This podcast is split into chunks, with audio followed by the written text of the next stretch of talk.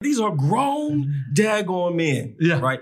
That are fighting to the tune of 3,000 of them, fighting to be able to do crazy stuff around children. I feel like all three of these bills, guys, are really to protect kids. It's just simply to say we are protecting kids from industries that want to take advantage of them. Don't wait until they're 10 or they're 12 or you think they're ready for this conversation. We need to start introducing God's truth to them at a very early age so they can have a better understanding and they can their heart can be pricked when they see things they know are not right versus saying, "Wow, that's great. I want more of that." Hi again, everybody, and welcome back to The Narrative. Mike Andrews, Aaron Baer, David Mahan rejoining you to talk about some news.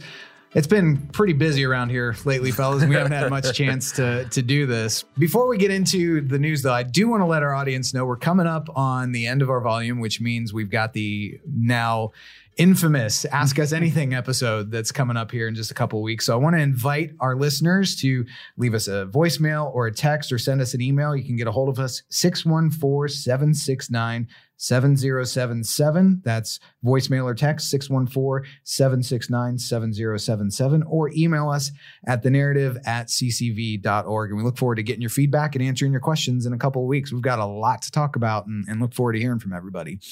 And speaking of a lot to talk about, we really haven't had much of an opportunity to talk about some of the bills that are moving through the, the house across the street and, and just wanted to take time today uh, to update our listeners uh, where some of our priority bills are right now. And so, David, I'm going to toss it over to you. You've got a pretty good pulse on what's going on. And I know you've been in a lot of those hearings and committee meetings and things like that. So, yeah, last week we had House Bill 183, um, the bathroom bill, um, had a really good showing for proponent hearing.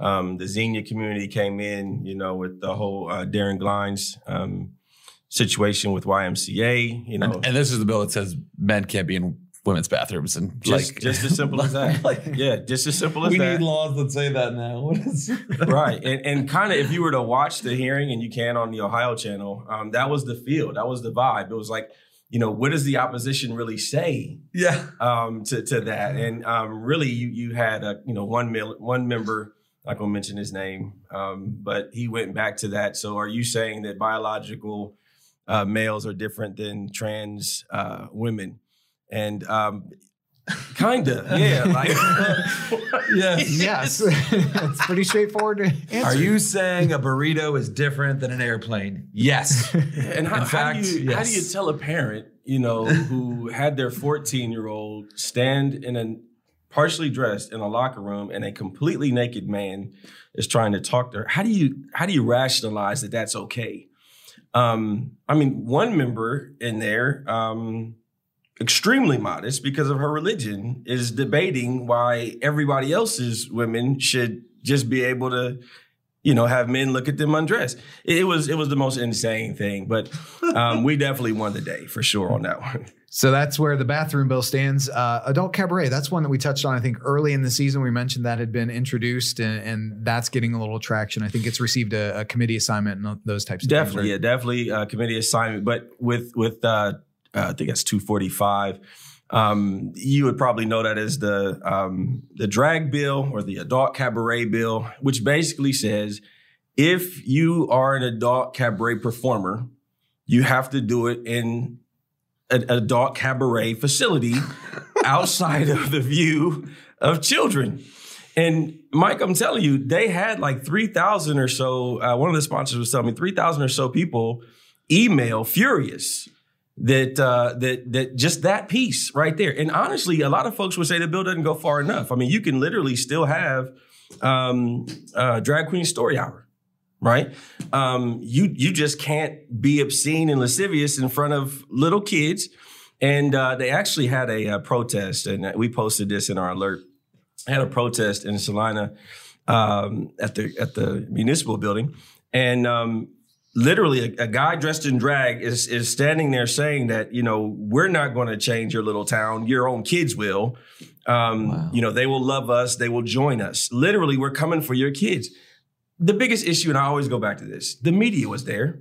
Mhm. The media has been talking about this bill all through the summer. How come that stuff never makes it?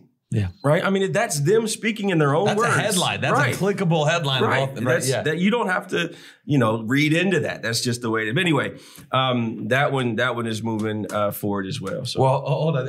But My, my favorite thing on this topic today, um, I, I saw this week that the, the dispatch, um, the the Columbus dispatch, not not to the, the same that's the, the, the former property owners of where we're sitting right now.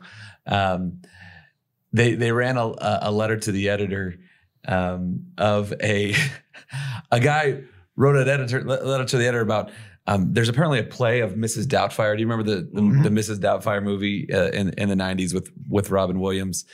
And they said the the letter was something to the extent of why aren't GOP lawmakers freaking out about this Mrs. Doubtfire play coming? And it's uh, honestly, I I I these people might just be stupid. Like I I, I don't say that I like I don't say that lightly because it's like did did you see Mrs. Doubtfire and think that movie was like a transgender like marathon like celebration? That no, the, the whole point of Mrs. Doubtfire is it's funny because this is a dude dressing up as a woman, you know, and and being silly, right? It's a like farce. It's it's, an a farce. farce. Exactly. Like this is not this not is that he thought he was actually he, a he doesn't think he's an actual woman. And by the way, he's dressed in like a muumuu and a, a wig. He's not dressed as a stripper Right. and dancing in front of kids. I mean, that, that like it's just like they they just genuinely some of these people just apparently they, they've been so consumed by this this cultural moment, this darkness, th- th- this this idea uh, that men can become women, this woke ideology that they they don't even understand they don't even get the joke anymore of of this movie from the 90s of yes it is a silly thing for a man to dress up as like a woman and by the way just because he put a dress on doesn't make him a woman Yeah. like it it, it honestly um again it, it's it's clearly just narratives. Like Yeah. to, to go back to the bathroom bill, um, one member um, we read the um, we read the testimony of Katisha, who was actually groped by a guy um, who who was the one that was in the women's you know locker room. And um, the member said, "Well, we have laws on the books, and that's why that person was convicted, and uh, and so that's why we don't need this bill." She was like, "No, he wasn't convicted. He, this is the space that we're living in right now. He wasn't convicted, Yep. and uh, these children to this day still have to sit in that locker room with this guy. So th- this is just insane narratives that And- I don't know if anybody really believes. Well, and, and here's the thing about this too, David. Like, I, I realize we are Center for Christian Virtue, and I just called people stupid, right? And I can I can automatically hear folks being like, "Well, that's not very Christian of you." No, listen. Now you all know how I feel around here around this man. He, he hurts me. no, I'm I, like in, all seriousness, like there is a a degree of of harmfulness of ideology That's right. right? And and there's there's a degree of and, and Tucker Carlson kind of talked about this at our, our gala a little bit, but like there there is a an, a reasonable exchange of ideas to have, Mhm. right? You know, like uh, uh, honestly, like the whole backpack bill. You know, how should we fund education? What's the there? Like, I genuinely there's there's our our like real meaningful conversations, policy conversations to have around these things. But to say that men can become women, to say, and and the reality is, it's actually not a complicated issue. I think that's that's one of the things early on with the transgender movement. I think, you know, the the, the that our response as a as a movement, we we tried to approach it like you know our our, our inclination was to, to try to approach it compassionately um, and and try to really engage with the ideology. But no, literally, they're saying up is down. Like we we don't need to act like this is a really hard thing that we need to struggle with. No, no, no. It's it's not. Don't dre- men don't dress up like a stripper and want to dance in front of kids. That that's just there, there's no like serious. And when we when we actually like give it credence that this needs to to be addressed in that way, um, we're we're actually we're hurting the cause, and ultimately it's kids that gets hurt. That's now right. Again, we're not talking. There is there's an aspect here of gender dysphoria, but true gender dysphoria, less than two percent of the population, right? Let, let let's let's be clear what that is. The vast majority of this is sexual deviancy, and the vast majority of the victims are kids. Uh, when when we when we entertain this at all. Yeah. yeah. And I think the the quote that we put from David in our action alert really hit it on the head as far as the adult cabaret go, bill goes. The fact that there are grown men that are upset about this Right. is proof that we need it. Right, exactly. Now, see, I used the terminology "grown men," yeah, you know, and you changed it. Like, yeah. but that's how I feel. Like these are grown, daggone men, Yeah. right, that are fighting to the tune of three thousand of them, fighting to be able to do crazy stuff around children. Guys, this is a big deal, and, and I feel like all three of these bills, guys, are really to protect kids. Yeah. All three of them, including the, the innocence bill, you know, dealing with pornography. Um, is it's just simply to say we are protecting kids from I- industries that want to take advantage of, of them. Well, and, and, and honestly, like this is you, you see the the, re, and this was actually I, I think back to David when we you know wh- when I held you hostage and made you make you take, take the job here. Um, the whole purpose was. You know, we at CCV need to recognize the the real battle that's happening right now is about kids, right? This is this is targeting kids, and you can see the effectiveness that the left is having. I mean, even thinking about our conversation last week, uh, I, I'm going to butcher these poll numbers, so so forgive me. But I saw a poll this this week that said, you know, folks that are over 65 or over 60, you know, o- on average, it's like over 90 percent of them, you know, support Israel against Hamas terrorists, right? Whereas right now, and you're seeing this on college campuses and on the younger generation, it's like 50 50 right? Of folks that are celebrating the Hamas terrorists. That like I, I just heard a, a a call this this morning from that a Hamas terrorist made back to his mom and dad celebrating how he just killed ten Jews. I mean that, that verbatim it was I just killed ten Jews and. This is the, the the the moral relativism and the woke ideology that has just corrupted our education system, corrupted so much of our our media thinking and things like that that's impacting our kids. And if we're not getting serious about systematically changing that, again, I, I really think we can win here on uh, on November seventh on the abortion issue. But twenty years from now, twenty five years from now, if we don't do something seriously to change uh, what's happening with our kids, it's not going to matter because it's all going to go away. Well, we brought up two things that we want to talk about. So, first thing we're going to touch on is the Innocence Act, since you mentioned that, David. And that's actually going to be part of uh, our bigger conversation today in the second half of the program. We're pleased to be able to speak with Joshua Livingston. He's the executive director of pureHOPE. So, we're going to have more conversations around the Innocence Act. But this is a relatively newer bill that's been introduced, I think, just within the past week or so. We had a press conference to announce it. And, uh, David, you can kind of unpack what, what it intends to do. Yeah, the, the sponsor has been struggling, you know, a little bit with with the language and how, you know, what angle to take. You know, do we require this is all about the porn industry, right? So do do we require the porn industry to require age verification for um, you know, some some form of age verification for the kids that or anybody that goes onto their site? Or two, do we require the device folks, the device side, like tablets, phones, to have um, filters already enabled um, on all those devices. And so that was what they were kicking around. And, and what they went with was the fact that they would just do the age verification.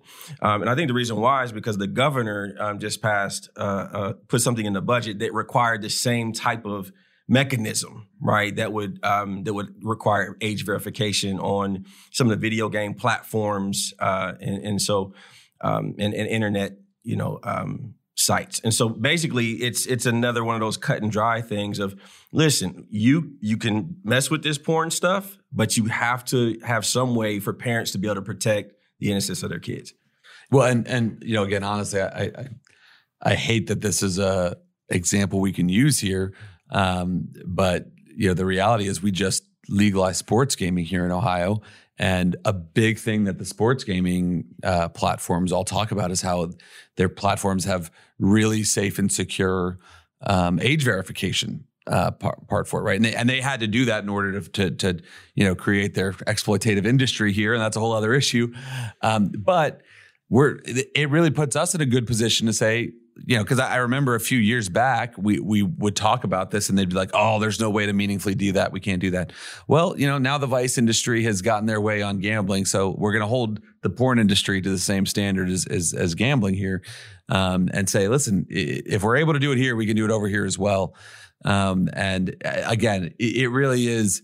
I don't understand an argument against this, right? Um, if uh, unless you just want to say you think it's okay for kids to be able to access this this pornography. Yeah. Well, as we wrap up our new segment, we do want to do kind of a quick touch base on issue one. It's it's been predominantly featured throughout our our volume, and rightfully so. It's such an important issue coming up in just a couple weeks. We're what uh, by the time this airs, we'll be 11, 10 Yeah, days, something about, like yeah. that, uh, away from Wow. the election ending. So hard to believe that we're here, but.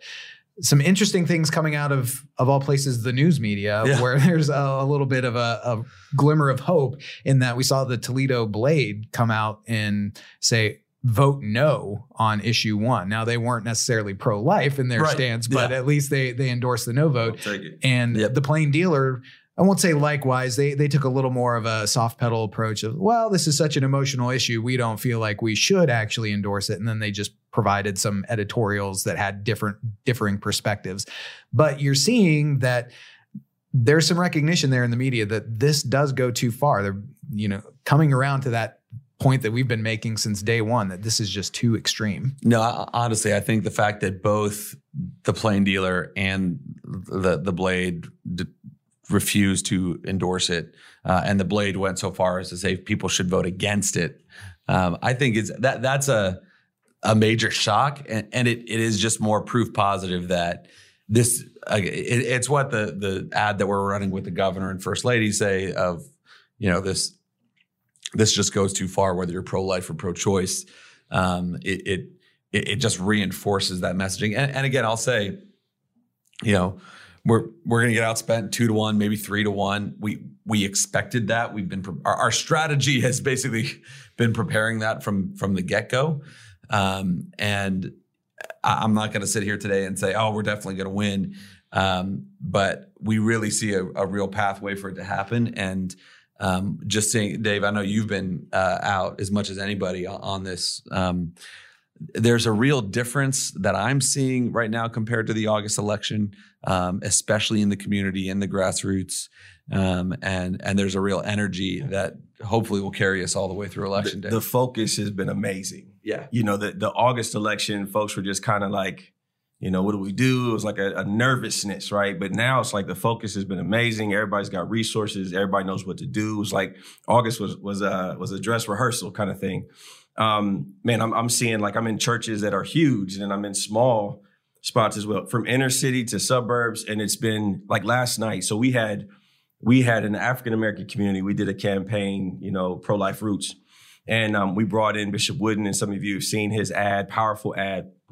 Um, but uh, that event triggered the heart of a pastor, an African American pastor, who uh, made a statement, sent out. Over 110 African American um, pastors and, and leaders signed on.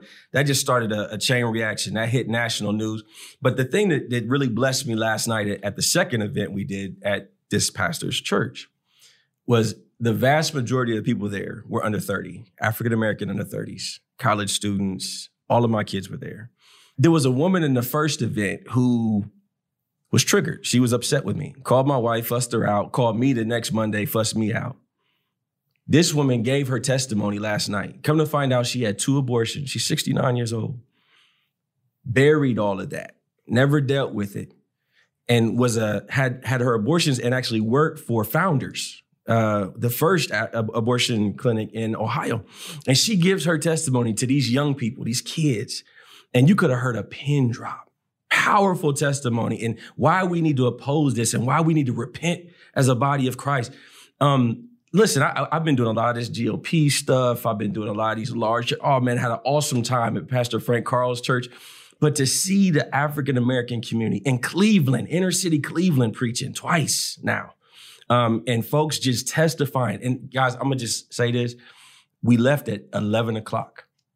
Right? It's one thing to have a rah rah rally around vote. No, it's another thing for the heart of men and women who have not had a voice, right, to talk about and to, and to get healed, redeemed. Man, we had an hour and 10 minute worship service around people just repenting and men and women. I, it just, it's beautiful what God is doing. And, and that's the point that we've been saying for six months. We are working our tails off, crisscrossing the state. But if we win this thing, it's going to be because of God and God alone. And so let's not let's not overlook the small victories. because you know that those are so important. But when the hearts change, when that 69 year old woman's heart changed, she has been doing nothing but preaching life for the last three, two and a half months. It's been amazing. Yeah.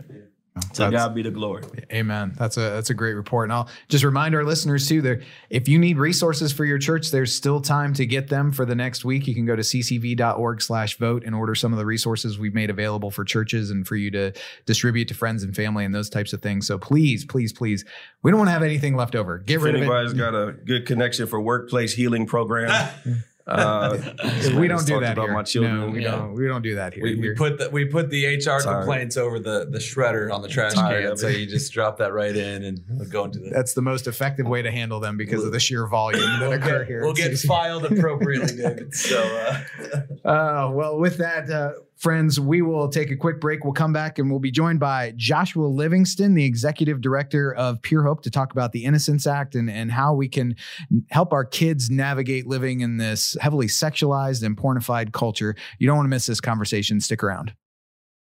Hey, narrative listeners. You know, Christians in the marketplace today face more unique and challenging threats than ever before. Businesses are following woke capitalism, chambers of commerce are beholden to social justice, and secular activists are chipping away Christians' First Amendment rights. As Ohio's only Christian Chamber of Commerce, the Christian Business Partnership stands in the gap to advocate for, to educate, and to celebrate Christian business owners. Joining the partnership also allows businesses to provide their employees with healthcare insurance, workers' compensation, and exclusive banking and educational discounts. To find out more and to join, go to cbpohio.org. That's cbpohio.org. And we're back on the narrative. Mike Andrews and Aaron Baer. We're joined now by Josh Livingston, who's the executive director of pureHOPE, and he focuses on relationship building, strategic planning, vision casting, and expanding the message of pureHOPE. He joined the team in January 2020 after serving for years as a board member and champion of pureHOPE. Mm-hmm. Josh felt called to ministry at the age of 13. He's been in and around professional ministry his entire life as his family started Central Church in Charlotte, North Carolina, over 40 years ago. Growing up in church gave him many opportunities for outreach, mission trips, and leadership. He attended Lee University to pursue this ministry calling, and there he captained the baseball team, majored in broadcasting, and minored in Bible. He's served in some form of ministry ever since, from church planting to pastoring to leading worship. And in addition to starting a nonprofit ministry in Africa, Josh has also worked as a business advisor for two financial institutions and as a donor advisor for K Love Air One Radio Networks. But what brings Josh the most joy is his family. He's been married to his beautiful wife, Kate, for 20 years, and they have an 18 year old son and a 15 year old daughter. He's an avid golfer who plays a lot of tennis and pickleball with his family. Josh, thank you so much for joining the narrative today. It's great to talk with you. Thanks so much, guys. It's good to be with you. As you're reading that, I'm thinking, man, I wish I was actually playing golf uh, this afternoon because it's almost 80 in Charlotte here, and it's just too warm for uh, October. yeah, I feel that. Maybe maybe I'll hit the course later myself if my boss doesn't find out that I'm that I'm not Okay, working. today. uh, we'll keep it between us. Very good. Very good. Yeah. Well, you know, we had kind of an interesting conversation off the air as we were getting started here. And Aaron, I'm going to let you kind of intro this. Uh, we're we're related organizations and had no idea. That's right. Had no idea when I reached out to Josh to set this up. So uh, could you just unpack a little bit of the relationship we've got between CCV and pureHOPE, Aaron? Yeah, I, I- said pureHOPE and, and CCV are, are cousins. We we've got the same uh, same grandfather, same same founder, uh, in in Pastor Jerry Kirk, who's a, a dear brother and a, and a hero of mine. Uh, you know, uh, the the the backstory here is, uh, you know, that there was that that rise of pornography in Southwest Ohio back in the uh, 70s and 80s. Um, and and Jerry uh, just had to, to, to go a little Chip Ingram on you, had a dislocated heart about Mm-hmm. uh, this rise of pornography and, and brought pastors together to address it. Um, and out of that was birthed Concerned Citizens for Community Values, CCCV, which evolved into CCV, uh, which was Citizens for Community Values, the, the, the, the group that is now Center for Christian Virtue. Um, but, you know, really, as Jerry was looking at this, as, as the story goes, as I understand, uh, he saw uh, really two aspects of this. There was the the, the public policy and, and sort of political aspect of these porn shops open up all over over town, and the and the need to sort of root, raise up grassroots to oppose it and and push back. But then also, you know, what you might call the supply side, the the the the, the you know people and, and especially men being drawn to pornography and using pornography and, and how do we minister to those folks? And so that's what got ccv going down the more political public policy side. Mm-hmm. and I, I can't remember josh we were trying to remember what what the the the, the og name of uh, pureHOPE was uh, it was i think it was national coalition against pornography or something like that Yeah, and you probably have to tack on about six or eight more words to complete the actual uh, the name and the acronym. Acronym. Forgive me for not remembering. I'm terrible at it, but uh, went through a little bit of a transition, probably about uh, 15 years ago or so, with a little bit of a name Yeah. change. Obviously, uh, we are all for anyone you know wanting to stamp out um, you know pornography, human trafficking. It's all connected. Um, we we do uh, have some content around that and how we can combat that, but we also recognize that uh, it's not going away tomorrow. And so, what can we do to arm and embolden parents, moms, dads, families to not fall into the trap and to this cycle that so many fa- fall into?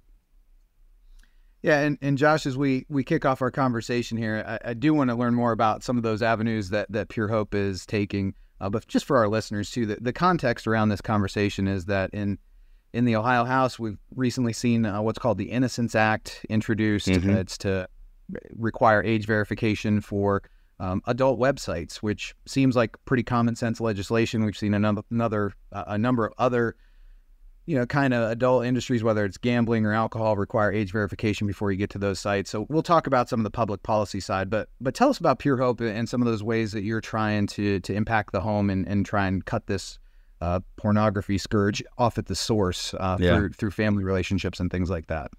Well, it's interesting. I think I'm going to share a little bit, and hopefully I'll be able to bring this full circle uh, as we dive into even what you all do, and specifically this pornography, this topic of pornography. Um, but as a ministry as a whole, uh, we are all about arming families to navigate our sexualized culture. We recognize it's not just pornography. There's a lot of things that are missing and are not being discussed or communicated uh, in a healthy manner. So when we talk about arming families, it really starts with culture.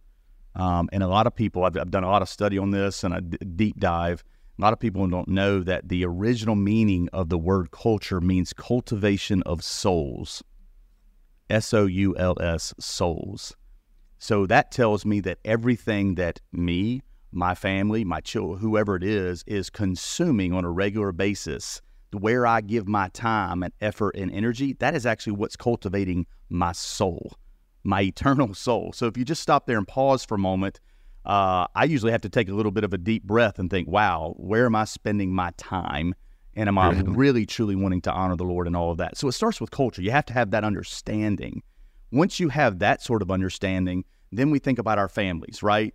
Every parent, it's innate in us to say, ah, I want to protect my kid, you know, from whatever it is. I, um, it might be a glass house, but we're going to protect them as best we can. And I think that's a wonderful thing. We want to protect. There are ways to protect, right? Um, maybe it's putting restrictions in. There's all sorts of partners that we have, whether it be Bark or Covenant Eyes or Canopy, when it comes to the use of technology that we should be utilizing. It's a very small expense, and I think our our families are worth it. Uh, I think we'd all agree uh, in that. But we like to go a step further when we're looking at the umbrella of all of this. If you're thinking about culture and thinking about protection, there's two more steps to this that we miss a lot. The second is we go from protect to equip. Now, I know that seems like a generic term, but oftentimes we as parents aren't willing to go there because pornography, technology in general, all these things, it can seem overwhelming. We're not sure where to start. We oftentimes say we'd much rather have a an equipped child than a protected child because they're going to have to make decisions without their parents. Are they prepared to make those decisions, whether they're 10 or 20 or they're married, whatever it may be? Are we equipping our children?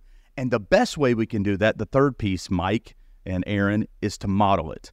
We should never expect our children to do something we're not willing to do. So when it comes to technology, um, how because obviously this is where it starts. I know we're on video here. You know, I'm thinking about the iPhone, all the technology we have. I can't say to my daughter, you know, it's time to put all that away, but then they look over and I'm go- even going through emails. It must start with how we model that. And then obviously we get into kind of four pillars of all of our teaching. And I, I know I'm talking a lot, but I get really excited about this because I want people to grasp this. But it's all under the umbrella of this is culture, it's cultivating our souls, protect, equip, and model. And then we have four pillars, and I'll say them quickly, and then we can kind of, you know, dive into this in the connection of pornography. One, we must have a higher view of sex. Wow, that's off limits. You know, we don't we don't talk about that in the church, right? Mom and dad, we really don't talk about it, discuss it much in our homes, but we must have a higher view of that. And I can explain a little bit more. The second piece is purity is a relationship, not an accomplishment. That is lost on many of us. I grew up in the church, never experienced, never even understood what that meant. Oh. The third piece is how do we connect the dots between purity and justice? That's when we dive into the what pornography is. Every decision we make matters. You have to understand that when you're just perusing by yourself, not even thinking that it's hurting anybody, that you're in essence feeding the demand. And we fully believe there would not be a trafficking problem if there wasn't a pornography problem. No question in my mind. We feed the demand, and obviously it continues to grow and spur on. Um, and then the last thing is all of this information can seem overwhelming, but we believe that we can still pursue and live out a pure life before Jesus Christ. We're pureHOPE. It's an acronym. It's pray, understand, resolve, and engage. I know that's a lot of information, guys, but I just wanted to set the stage for really what we do at pureHOPE and how we articulate this message to families around the country and around the globe. No, man, I I, I like that a lot. I, I think there, there's obviously a ton, a ton to unpack there, but you know, as you're talking, especially when you said, um, you know, we, we, we need to have a, a, a, more healthy view of of sex, a righter view of sex, and, and I think, especially I think that's true in, um, in evangelical circles. I think we don't have a robust theology of understanding what sex is, what what what kids are for. Um, there's actually been some really good writings in Catholic circles about that, but um, you know, I, I, we're this is hitting especially close to home for us right now in Ohio, as um, you know, the, that that hinge you just talked about um, is is both you, you see pornography on that, but also this this abortion issue mm-hmm. we're dealing with in Ohio, the constitutional amendment. Mm-hmm. You know, we we've I was talking to I was on the um, a, a podcast with with uh, the uh, Family Research Council earlier this week uh, and we, we kicked around this a little bit, but I think this is such a huge point, which is like on the pro life side, we have spent you know the better part of, of 50 years and really probably really the last 20 years saying, hey, if we can just get people to mm-hmm. understand that this is a life, then they they won't kill it, right? They they, they won't they won't abort the child. And what we've seen is actually you're actually seeing a lot of folks, and we're even seeing this in polling, is that you can get someone to say it's a life but they still think abortion is okay because there's actually a higher value here that your your personal worth and your personal dignity rests in your sexual prowess. Mm-hmm. So there, mm-hmm. there is no concept of uh, of self. There is no concept of worth um, apart from this super sort of super sexualized culture, and and you you really can't segregate that off from pornography and and and just the the the the under all of the layers and and um and and, and just mounds of lies mm-hmm. that that that we, we rest on today. Well, it, it, if we if you talk about lies, we oftentimes use the term distortion. Uh, the enemy mm. is oh, yeah. brilliant at that. And if you remember, for us, we have to go back to the garden, right, and the apple and how he even mm-hmm. distorted mm-hmm. what God originally said that you will surely die. And the the serpent said to Eve at that time, "You won't surely die." I mean, almost posed a like a doubt in her mind, right? He distorted that, and it's carried on for thousands of years now. And Real everything the enemy is doing is distorting even our mindset. And we, like you just say, there's no worth in this. I mean, every yeah. single fetus, every child that is born, every heartbeat is made in God's image. Doesn't mean we're a child of God, not until we call on his name, right, for salvation, but we're still made in his image. Everyone has worth regardless of how they were born or their upbringing or their culture, society, all these things. We have worth and we forget that. And we're obviously so selfish that we just want what's best for us. We don't care who we hurt along the, you know, along the way. And that's obviously the pornography piece, the abortion piece. And we feel like, hey, there's really no nothing else matters but you in this moment. Not even the the fetus Right. in your womb.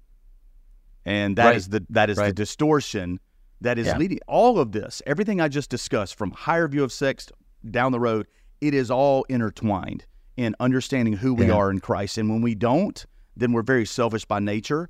And then someone appeases to our flesh and saying, "Hey, you're yes, you can make this decision. It's this is up to you. You know, you you come first, and then we start making decisions around that, not what God would want us to do."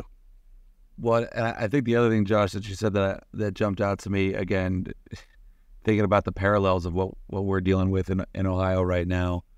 You know, a, a, abortion in many ways, especially when you look at things going on with abortion pills um, and, and things like that. Like, you you don't see. It, it, we, we we've sterilized it, right? You don't see the victim. You don't see the, the fallout of it, right? It feels removed um, and and that you could just get a pill sent to your house and take it, and that the child dies, but you don't really, you know, you don't really see the, the the body. You don't see any of that, and and we use all these terms like, um, like Plan B and and RU four eighty six and things like that. Um, and I th- you said something I think is is is key for a lot of folks is that they, they just think because I'm just watching this on my phone or I'm just watching this on my computer, like I'm not the one that put this woman there. I'm not the Mhm. one that, that made her go there. That that it's a it's a, a victimless crime, if you will. Obviously, it's not a crime with, with adults, but but that it's that idea, right? Um, and and how much is that mentality um, really allowed this to to go forward? Because I think for so many, you know, for so many men, if they were participating in that, or if they were in, if it was happening physically in front of them, they'd be like, no way. But for some reason, watching it on the screen, they think they're innocent in this process. You know, it's interesting. I know. I know. We're talking about the Innocence Act. You know, and a lot of this conversation is around pornography. You brought up abortion a couple times, and I, I think it's good just to take just a half step back, um, and even go to Scripture here. It's the most important thing we can talk about, anyways. If we go to Genesis, I just mentioned the garden, right? Made in His image. We know that. But if you go into Genesis, uh, the end of chapter two, it says, "For this reason, a man shall leave, you know, his father and mother, be joined to his wife, and the two shall become one flesh." That term is so important um, because in the original Hebrew, the word is echad, and it means fused together at the deepest level, meaning you cannot be closer to another human than the act, the intimacy of, intimacy of sex. So when we're talking about a higher view of sex, is first and foremost, it's about identity before activity. You have to know who you are, made in His image, right? But then, as you've been given this gift, the act of sex, it's how we steward it.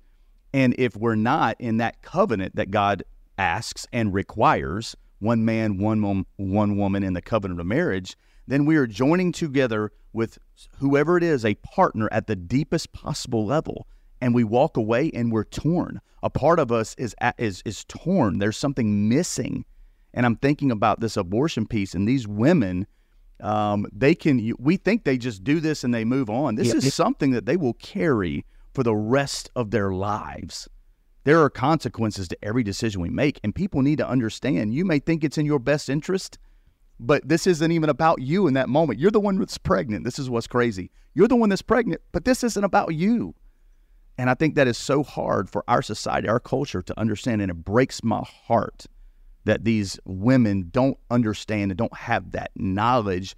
And everything around us is saying, no, no, you do what you want to do. You do what's best for you. You do what feels good. And that in turn, obviously, when we talk about the feel good piece, that points us to this pornography thing that we're talking about. Yeah, th- there's some really good good foundations there, Josh. And I'm I'm curious in your work. You probably meet people that are at all different spots on, on this path, um, trying to deal with pornography one way or another. Whether it's um, a man or Mhm. woman who's dealing with addiction issues, or parents that are trying to either help a kid or, or help deliver a kid from viewing it, or just parents who, who don't think it's an issue yet, but they're trying to take protective measures. So, Mhm. what what are some of the the common things as the the common methods or or tools that you would give families or, or people dealing with this that that you see work really well, or or things that turn the light bulb on and start getting them thinking along these foundational biblical lines? Yeah. Um, that's a loaded question. Great question, but it's loaded because I'm thinking there's so many layers to this. I, you know, I don't know how much time we have. Um, from a from a tactical perspective, as a ministry, um, we we yes, I get to travel and speak and share these these tenets, these these ideas, uh, these teachings. Um, but we have a team of folks that are constantly creating new resources and new content. Um, we even have a uh, it's called recovery uh, in a sexualized culture. Someone that's struggling with that, whether they're ten years old, you know, might be a, even a little over the head because they're not even sure what they're doing. They just think, well, this feels yes. good, but then there's that whole like, oh my gosh, what did I do? Now it's shameful, right? Um, but then we have a, a lot of young men. We have a lot of fathers that are struggling with that. And I think one of the biggest things we see is when when a father is struggling with this, whether it's a daily thing, a weekly thing, whatever it is, they feel like they're a fraud to actually then go and turn and try to have a healthy conversation with their children.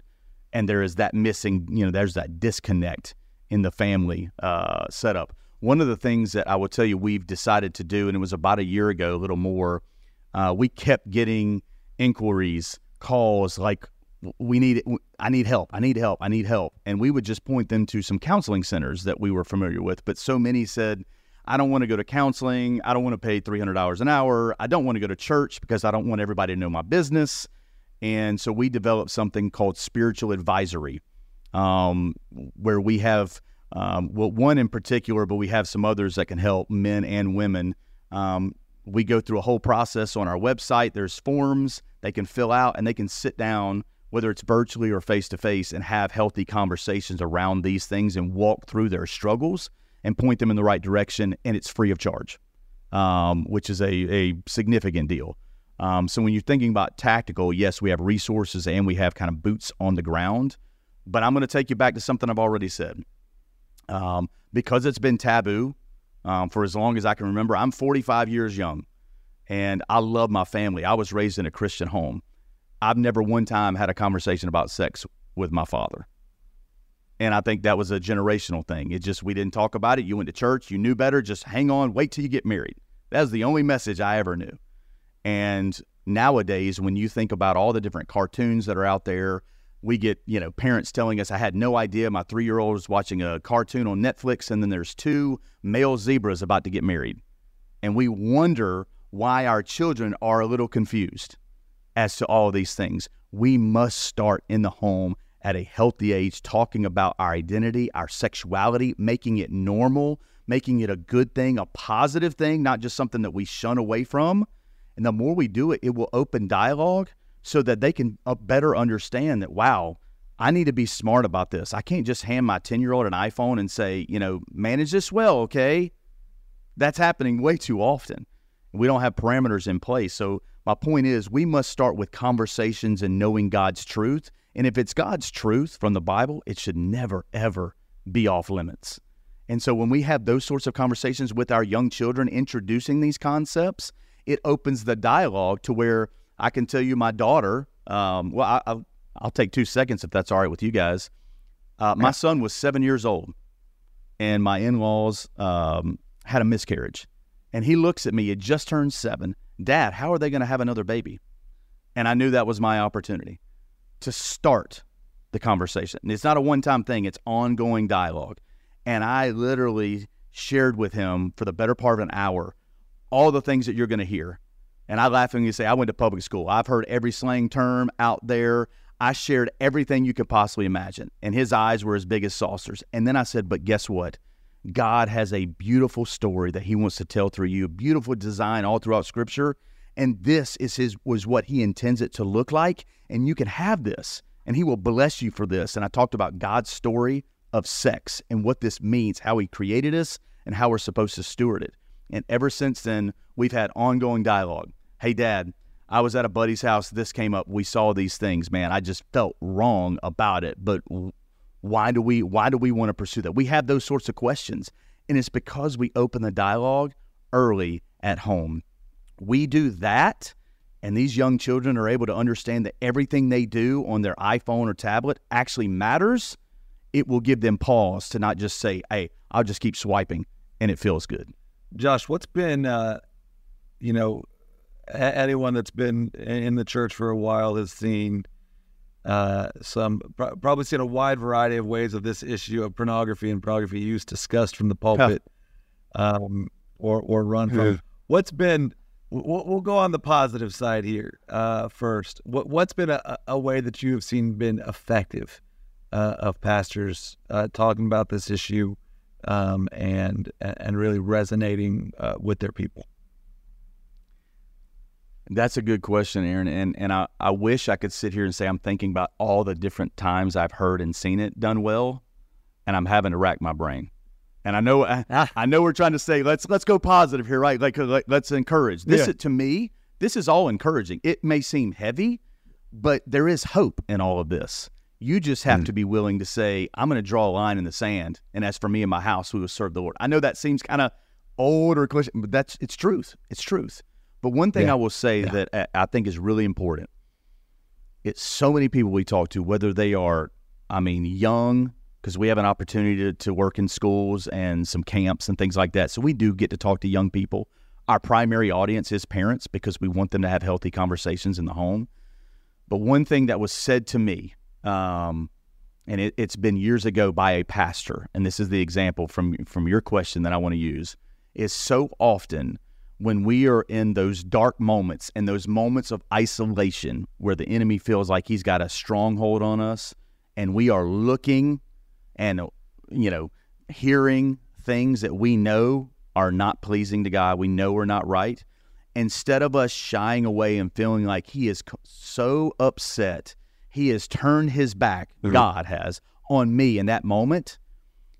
He said, I believe God wants you, you to invite him in because his power is much stronger than any any sort of stronghold the devil has. And I think it's good Yeah. for us to remember that those dark moments should be used as a bridge to the Heavenly Father, not a barrier. And when that pastor said Yeah, that to I- me that way, I thought, oh my goodness, that is one of the most profound things I've ever heard. We oftentimes think it's a barrier. We can't, you know, he's so disappointed, I'll turn away. But he's saying, no, no, no. This is a bridge. Come to me. Come to me. I am stronger than any addiction, anything that's going to draw you in. I am stronger than that. Call on me, invite me into those moments. Yeah, no, I, I was I'm looking behind me because I'm trying to see if I have my my copy here if it's at home, but um, I think it's it's one of the Ortlunds. I think it's Dane Ortlund that wrote the book Gentle and Lowly, um, and and he talks about that that very very concept is that in in that moment of sin, Christ is walking towards you, believer. He is he is he is outstretching his arms to you and and and and trying to to reach you. Um, and I, I know again, going back to what you were talking about, the serpent in the garden. Um, you know, the, the the lies of the enemy are saying, you know, in that moment, Christ is looking down at you in disgust. Uh, but that's not that's not what His Word says. Um, and is, is he he desperately wants us to come to come to Him, right? Um, in, in in those moments, again, that that's not him. Uh, that's not him approving of the sin. That that's him seeing the havoc the sin is reaching on uh, is wreaking on us and, and having having mercy on us. No question. No question. Yeah, and, and I think too here, here's a point where we can pivot because I, I want to wholeheartedly agree with everything you're saying about about this starting in the home. Like I, I've experienced that in, in my own own life, and I'm, I'm encouraged uh, to have some of these conversations now with, with my family. We've been doing it a little bit to to dig into that more. But as much as there is a personal side, you know, there, there is a public policy side, and, and that's where I'm going to bring the CCV stuff back around here in the Innocence Act. You know, there was a time when we when our organization started 40 years ago that that this was still seen as kind of a, a seedy business. Pornography, the, the sexual industry was seen as seedy. You know, it was kind of outside the the skirts of town. You'd have to get the magazines from behind the counters and that type of mm-hmm. thing. Now you can't get away from it, and, and ultimately, I think that's why why we see the need for something like the Innocence Act that's going to put up some barriers. Um, so just beyond the home, Josh, where do you see public policy and things like that uh, being able to, to help uh, maybe bring us back from the brink of, of our over sexualized culture, that, that cliff that we're headed toward? Yeah, and that's a, that's a great question. And, and honestly, uh, from our perspective, we don't get into policy um, very much at all. Um, we leave that to great organizations like the gentleman I'm talking to now. Yes. Um, but the idea of at least placing some barriers there, um, no doubt we would support. um, because we see the the unfortunate lasting impact this is having on so many men and women now. Um, we used to just say, "Hey, that's a dude problem," right? Uh, it's evolved significantly, um, and the the numbers are ever changing. The last numbers I read, it's roughly about 65-35 now. Thirty-five percent of women are uh, involved in some sort of um, sexually explicit, wanting to watch images, videos, things like that. On the flip side, I think it's important for anyone listening, your audience, to understand um, that roughly, and you all may know this and have shared this, but roughly about 80 to 82% of women who are in pornographic videos have been trafficked. Um, Yeah. it- it's uh, many of them, they, they are not willingly there. They're being forced to smile, whatever that may look like. Um, but I think it's important for your your listeners to understand even some of these things that are that are happening. I mean, we've we've seen it play out from uh, young boys who uh, are 11, 12 years old. Uh, they get introduced to it, and it's something they can't they cannot get away from. And unfortunately, they go into a, a marriage hoping for a healthy marriage down the road, and it's not healthy at all um, because they're reverting back to the times even when they were younger of watching this and they are hoping that their spouse will do those same sorts of things. Um, so the fact that this Innocence Act, and forgive me, it is uh, is it eighteen? Is that is that what you said? Yeah. That's still not old enough. I, I wish it was the whole never thing. We want to, per, you know, I mean, there's no Right. doubt it's not old enough. Uh, but at least it gives families some more time to help their children understand the impact. And when you're in the moment, it doesn't feel like there's a whole lot of impact. Um, but something that we've done a little bit of, uh, of research on, and, and we don't go too deep in some of our teachings when it talks about the brain. But, and you all, I'm sure, know this, but every time we watch pornography, it damages the prefrontal cortex. And that's the the two things that it's it controls is our decision making and our impulse. And those are the two things that cause us most trouble especially when it comes Yep. to the issue of pornography. So if it's damaging damaging my brain in that sort of function unless jesus christ intervenes and i have help along the way or i start to understand wow i need to run from this and i'm i'm a little bit older to understand that um, it's a very difficult situation. So, so to your point, the policy piece, getting to Uh, at least yeah. eighteen, yeah, not old enough, but at least there's some progress there. Yeah, and I think of a few things there, Josh. One, um, you know, the, the pornography industry, and again, we're, we're talking about this in the context of the marijuana industry because we also have legalized recreational marijuana on the ballot here mm-hmm. in Ohio.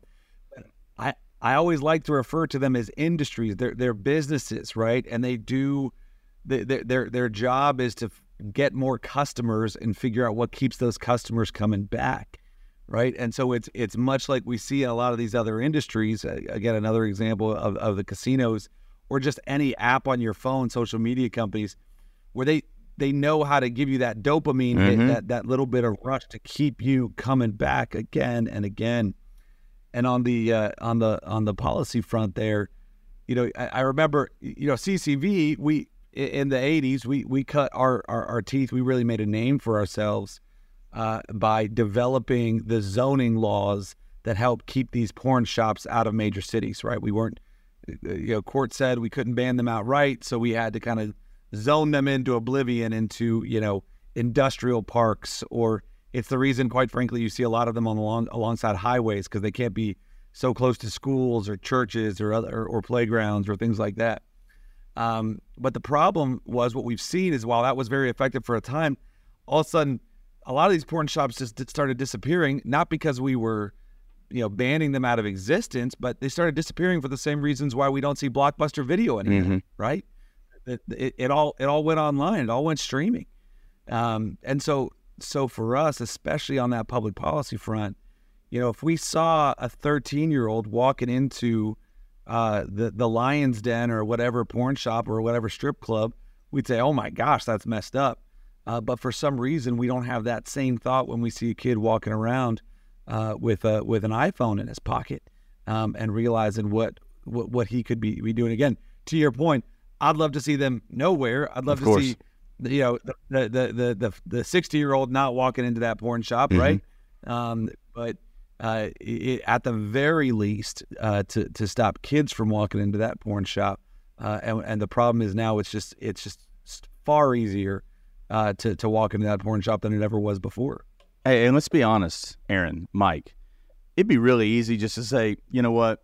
Eh, there's not a whole lot of hope around this. We'll just do something. We'll do something else, right, to try to help, so we can actually see progress.